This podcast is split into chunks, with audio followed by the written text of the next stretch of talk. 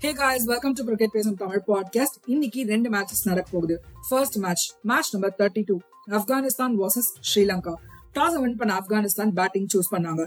But first இன்னிங்ஸை கம்ப்ளீட்டா control பண்ணது ஸ்ரீலங்காவோட பவுலர்ஸ் தாங்க. ரெகுலர் இன்டர்வல்ஸ்ல விக்கெட்ஸா பிக் பண்ணாங்க எங்கேயுமே ஆப்கானிஸ்தானால ஒரு பெரிய பார்ட்னர்ஷிப்பை பில்ட் பண்ண முடியல. ஹசரங்காவோட பவுலிங் கிளாஸா இருந்துச்சு. ஃபோர் ஓவர்ஸ்ல தேர்ட்டீன் ரன்ஸ் கொடுத்து மூணு விக்கெட்டை எடுத்திருந்தாரு. அண்ட் இவருக்கு அடுத்தபடி லஹீரு குமாராவும் நல்லாவே போட்டிருந்தாரு. சோ டுவெண்ட்டி ஓவர்ஸ் எண்ட்ல Afghanistan one forty four runs score பண்ணிருந்தாங்க ஸ்ரீலங்கா சேஸ ஸ்லோவா ஆரம்பிச்சாங்க. நிசங்கா அண்ட் மெண்டிஸ் சீக்கிரமா அவுட் ஆக தனஞ்சயா டி செல்வா கேம லாஸ்ட் வரைக்கும் எடுத்துட்டு போனாரு. Sixty six runs not out இவருக்கு ஹசலங்கா அண்ட் ராஜபக்சே கொஞ்சம் சப்போர்ட் பண்ணாங்க. So Sri Lanka eighteen point three ஓவர்ஸ்ல chase complete பண்ணி இந்த கேமை வின் பண்றாங்க. அது மட்டும் இல்லாம ஆப்கானிஸ்தான் இந்த டோர்னமெண்ட்ல இருந்து நாக் அவுட் ஆயிருக்காங்க. அடுத்து இங்கிலாந்து வர்சஸ் நியூசிலாந்து மேட்ச் யார் பாக்குறாங்களோ இல்லையோ ஆஸ்திரேலியன் டீம் க்ளோஸா வாட்ச் பண்ணுவாங்க.